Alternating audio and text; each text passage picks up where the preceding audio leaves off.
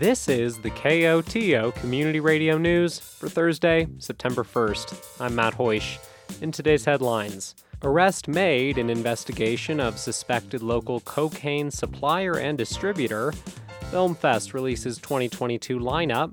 Paid forward with Christina Dixon. And the mountain weather forecast. But first, KOTO informs the public about nonprofit events and provides organizations an opportunity to promote them. KOTO believes in lifting up other nonprofits in the community. This is how we all succeed and continue to provide for our community. Help us keep this work going by supporting KOTO during our summer fund drive.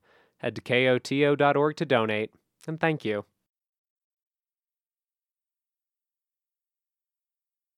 A man suspected of being a significant source of supply and distribution of cocaine in the town of Telluride has been arrested. Late last week, Giles Alston of Arizona was taken into custody following a months long investigation by several local, state, and federal law enforcement bodies, including the Telluride Marshal's Department, Mountain Village Police Department, 7th Judicial Drug Task Force, Drug Enforcement Administration, Bureau of Alcohol, Tobacco, and Firearms, Colorado Bureau of Investigations, Montrose County Sheriff's Office, and the Montrose Police Department. He popped up on our radar and um, was, you know, someone that we were we were looking into. Um, so, you know, taking him into custody in, in, a safe manner was was of a of a priority for our department. That's Telluride Chief Marshal Josh Comte. According to the Marshal's Department, this is the third arrest in two years of significant drug traffickers who were selling illegal narcotics in the mountain town. Alston, the Marshal's Department notes, is alleged to have filled the void created by the first two arrests. Comte points to several local deaths when underscoring the importance of the investigation. We've lost four, I believe it was four residents of the San Miguel County within the last, you know, give or take the last year um, you know, and that was from you know the consumption of illegal narcotics. So us kind of focusing on trying to keep that out of our community, and um, you know, there's obviously a lot of bulletins that are coming out about the spread of fentanyl and how it's been laced within cocaine and other pills and, and other things. So us being proactive and trying to go after dealers at this level is, is a significant sort of department in order to try to prevent any future, you know, future fatalities from this. The investigation, the department adds, is ongoing, and more arrests are likely. Anyone with additional information can contact the Telluride Marshal's Department at 970 249 9110 or use the DEA tip line at dea.gov slash submit dash tip. Tips can be left anonymously.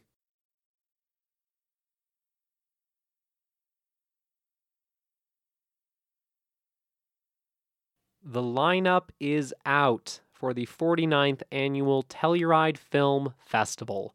With almost 90 feature films, short films, and revival programs, this year's festival runs the gamut. From Goodnight Oppy, a documentary about opportunity, the Mars exploration rover, to Broker, a South Korean film about two friends who sell babies on the adoption black market. Other major films include Armageddon Time, which will bring James Gray, Jeremy Strong, and Anne Hathaway to the Box Canyon. Bardo, False Chronicle of a Handful of Truths, bringing director Alejandro Gonzalez Iñárritu. Bobi Wine, Ghetto President, bringing Christopher Sharp, Moses Bwayo, Bobi Wine, and Barbie Kyagulanyi. Empire of Light, bringing director Sam Mendes and Michael Ward. Lady Chatterley's Lover, bringing Laure de Clermont-Tonnerre, Emma Corrin, and Jack O'Connell. One Fine Morning, bringing Mia Hansen-Løve and Léa Seydoux. Senior, bringing Chris Smith, Robert Downey Jr., and Susan Downey. Tar, bringing Todd Field, Cate Blanchett, and Nina Hoss. And Women Talking, bringing Sarah Polley, Frances McDormand, Rooney Mara, Claire Foy, Judith Ivey, Jessie Buckley, Sheila McCarthy, Michelle McLeod, August Winter, Kate Hallett, and Liv McNeil.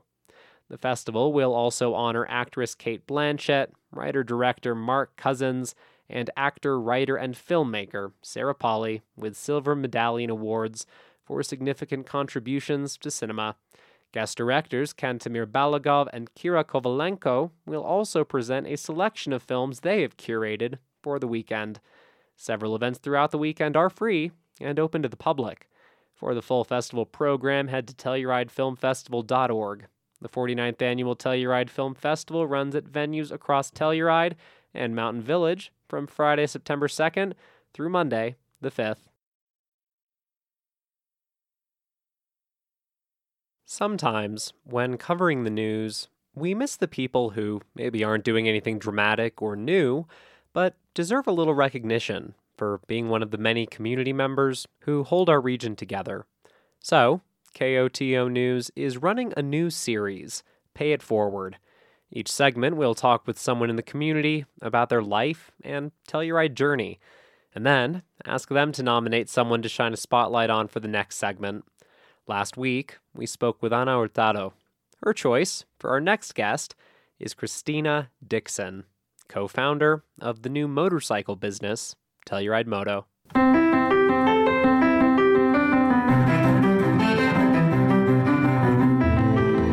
She's, on my own opinion, you know, those are person who came from their country, and um, she's doing really good. They um, raising the kids really well, and uh, she already has a business, a motorcycle business. I think um, she will be a good person for be here. Our conversation with Dixon began with her time growing up in Argentina. So I grew up in Buenos Aires, that is a big city. My house there is very close to the river, Rio de la Plata. And uh, I went to the school there and I got jobs related with um, tourism because my career is a travel agent. And I was working there. And then one day in my vacations, I decided to ski in Bariloche. And I met my partner, my best friend, my husband. so we get in love and then we married and then kids and then life. Can you tell me the story of how you wound up going from South America to Telluride? It's our story because since uh, Frankie has this new job as a ski instructor, I was having my kids, very little kids in Argentina. So he started coming just alone.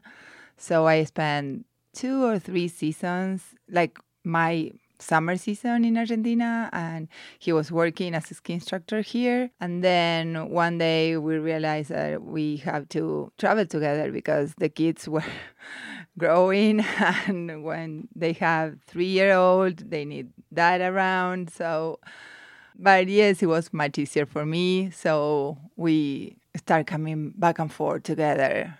But when COVID happened, we were here working in Telski.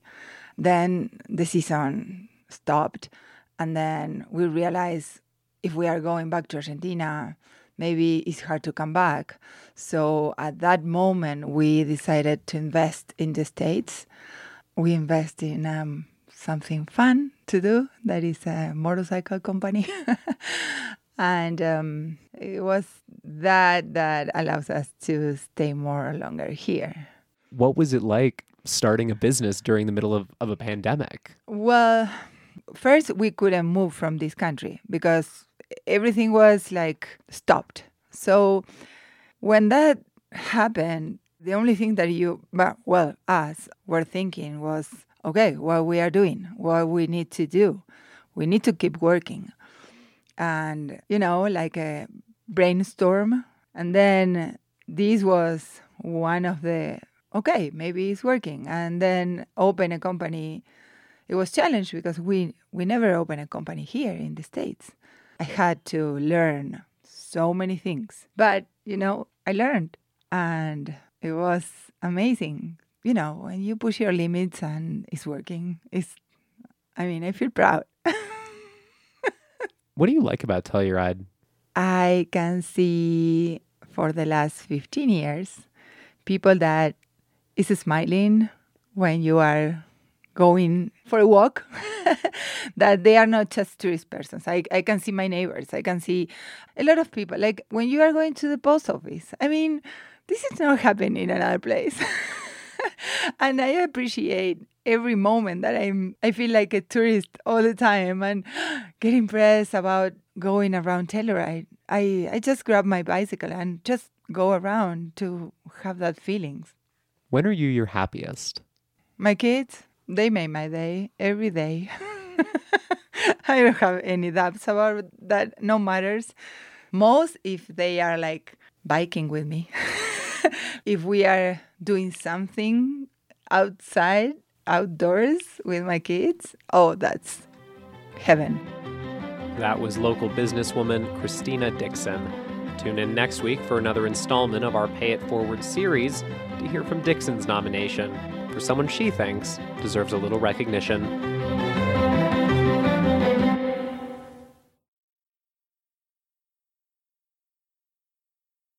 The rodeo is back in Ridgway this Labor Day, and Aaron Stadelman wants one and all to join. Anybody from age 0 to 99 should come to a rodeo. Stadelman is this year's president of the Ouray County Rodeo Association.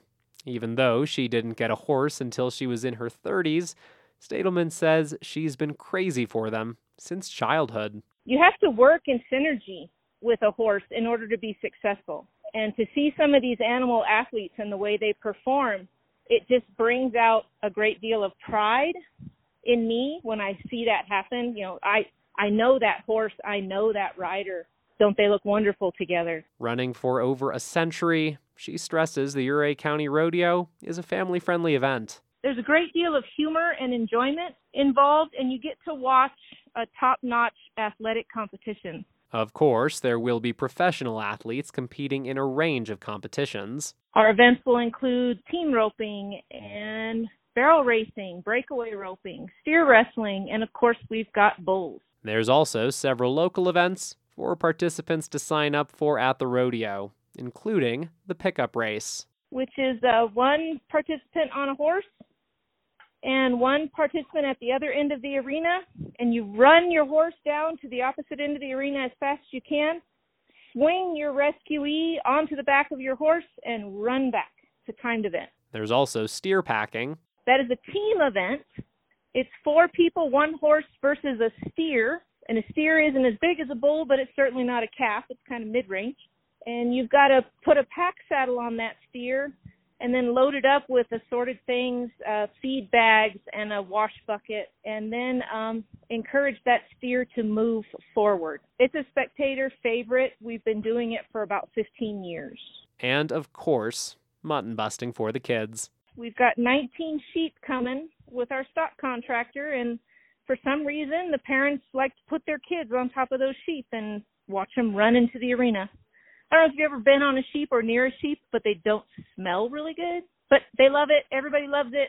Everybody wins. That that's definitely a fan favorite. The Ouray County Rodeo kicks off at 1 p.m. Monday, September 5th at the Ouray County Fairgrounds in Ridgway. And there's other festivities earlier in the day, including a parade at 10 a.m. down Sherman Street that leads to a rodeo barbecue lunch in Hartwell Park. From there, rodeo gates open at noon. More information about this year's rodeo is available at OurayCountyRodeo.com. The Talking Gourds Poetry Club is back with their monthly Bardic Trails Poetry Night. September's featured poet is Zoe McKenzie of Shiprock, New Mexico. According to a press release, McKenzie has the, quote, notable distinction of having broken each of her extremities at least once in the last five decades. An eternal early bird, she aspires to one day sleep until 8 a.m. McKenzie's reading will be followed by a Q&A about her work and inspirations, as well as time afterwards for poetry sharing from attendees. This month's Bardic Trails Poetry Night will be Tuesday, September 6th from 7 to 8:30 p.m. over Zoom. To register for a link, head to tellurideLibrary.org and click on the Events tab.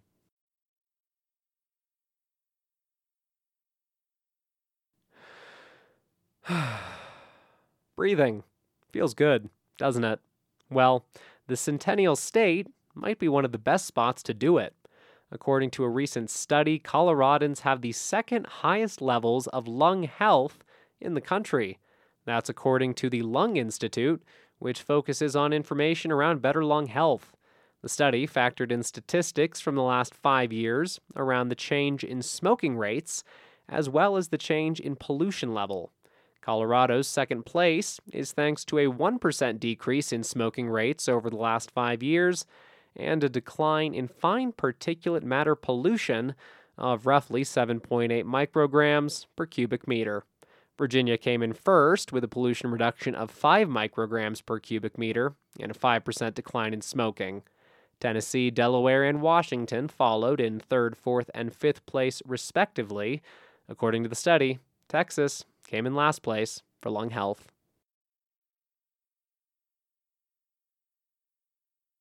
Colorado lawmakers met Thursday to edit the state's voting guide. As KOTO's Scott Franz reports, having the politicians involved in writing the so called Blue Book has been controversial in recent years. Nonpartisan researchers at the State House write summaries of all the ballot questions. They do this after extensive research and interviews with supporters and opponents. But then lawmakers can vote to make their own tweaks. This political part of the process has sparked lawsuits on multiple occasions now. Two years ago, conservative groups sued lawmakers and accused them of editing the Blue Book language in favor of a property tax measure. But courts have refused to get involved in the editing process. This November, voters will decide 11 statewide questions, ranging from spending income taxes on affordable housing to legalizing so called magic mushrooms. The Blue Book usually gets mailed out in September. I'm Scott Franz. Dr. Nicki Gonzales's one year term as Colorado State Historian just finished in August. She is professor of history and vice provost for diversity and inclusion at Regis University in Denver. For Rocky Mountain Community Radio, KVNF's Laura Palmisano spoke with Dr. Gonzales as she reflected on her tenure as Colorado's first Latino state historian. Dr. Gonzales, thank you for joining us today. Oh, Laura, thank you. This is my pleasure. How did it feel to be Colorado's first Latino historian? Well, I really didn't know what to expect in the beginning, to be honest with you. And it felt like I was surrounded by supporters and love for the really the entire year. I would say that especially the Latino community, but not just the Latino community, those who care about inclusion and like trying to work toward a more full picture of Colorado history really embraced my appointment. And so I received phone calls and text messages and emails from people all over the state just wanting to share their histories. What accomplishments are you most proud of during your time as state historian? I think one of the things I'm most proud of is being able to validate people's histories. So when people would call me from the tiniest towns, for example, in the San Luis Valley or the Western Slope, or rural, like mountain towns or rural towns on the Eastern Plains, and just want to share their family history and the fact that I was able to listen to them and validate them and ask them questions and engage them and kind of encourage them to research more. I would say that that is one of the accomplishments that I'm most proud of. And the other is probably the work that I did with Marisa Volpe at History Colorado in designing and creating um, when we're still working on it. So a year it goes by really quickly. But we're designing a fellows program for youth to engage youth in the collection of oral histories and historical artifacts. And so that's something else that I'm proud of. You are also a member of History Colorado's State Historian Council. What does the council do? The council consists of five historians from around the state who represent different backgrounds and different areas of expertise in usually Western history. And we serve as ambassadors. Well, one thing we do is we support whoever is appointed the state historian for that year. And otherwise, we just serve as history ambassadors, you know, in our fields. And we get called on for interviews, for, you know, questions that community members have or the organizations have. So I would say it's just a, like a diplomatic corps of, of people who are trying to promote the study of history. Talk to us about your area of specialization in history. So, my area of specialization is the American West, more broadly speaking, and then more specifically, I study the American Southwest, the borderlands, and I do a lot of Chicano or Mexican American history. I specialize in the history of land grants and the social movements of the Southwest, particularly around the Chicano communities. And then more recently, I've started a, a project that looks at the oral histories of Chicano Vietnam veterans. What does that entail? So that has a very personal connection too. My dad is a former Marine who served in Vietnam in 1967 and 68 at the height of the of the war, and I always had questions about what that experience was like, and he was always he has always been very reticent to, to share those details with me, although he is now opening up to my sons, interestingly.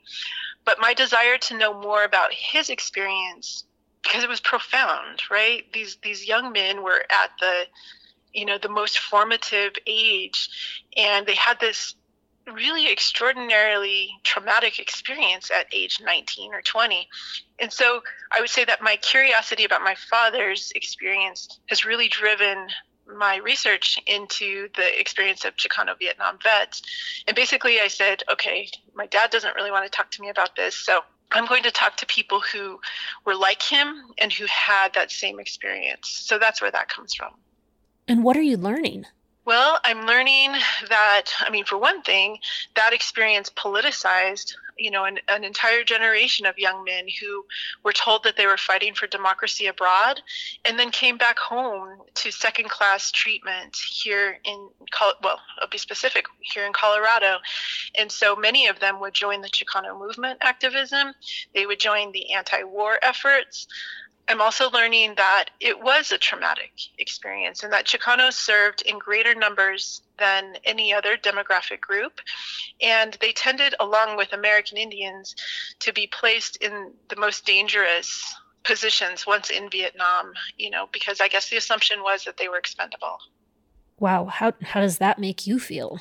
Well, it's something that I've thought a lot about, and it's made me make sense of my own my own dad, you know, and his kind of outlook on life, and and others like him, and my community. I mean, it it has enabled me to make sense of a lot, and you know, it's something I think that has been repeated through American history that there are certain populations that are considered more expendable than others, and I think that's extremely unfortunate. But the more we shed light on it, the more we as a society can address it. That was Dr. Nicki Gonzales, a noted historian and professor of history and vice provost for diversity and inclusion at Regis University in Denver. She is also a member of History Colorado's State Historian Council. Gonzales was appointed Colorado State Historian last year by Governor Jared Polis for a one year term. She was the first Latino to hold that position. I'm Laura Palmisano. The National Weather Service forecast for the western San Juans calls for mostly clear skies tonight with a low around 50 degrees. Friday should be sunny with a high in the mid 70s. Friday night, expect partly cloudy skies with a low around 50 degrees. Saturday calls for mostly sunny skies with a high around 70 degrees and a 40% chance of showers and thunderstorms. Saturday night should be mostly clear with a low around 50 degrees and a 20% chance of showers and thunderstorms. This has been the news for Thursday, September 1st. Thanks for listening. If you have a story idea or a news tip, call the news team at 970 728 3206.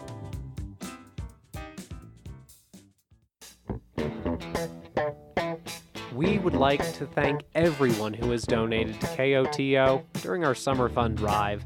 A huge thank you to Elaine and Tom Schradel, David Oliver Smith, Andy Frunk, Jeff White, Debbie Fest, Kirk Merlin Alberg, Jim Berkowitz, Amy Yenkin, Dylan Cooney, Kevin Rund, Elizabeth Lavery, David Rubin, Scott Lamont Pinker, Amy and Donnie Peters, Steedman Bass, Casey and Margaret Olson, Jim Looney, Sarah Myers, Kyle Kohler, George and Kathy Albino, Mike Balzer, Sean Christman, Jay Ferguson, Marty Prohaska, Eileen Cahalane, Marcus Roddy, Ellen Bradley, Walter Weatherson, Wendy Brooks, Elliot Brown, Cindy Gallagher, Morgan Wells, and Larry Holmgren. Thank you all so much.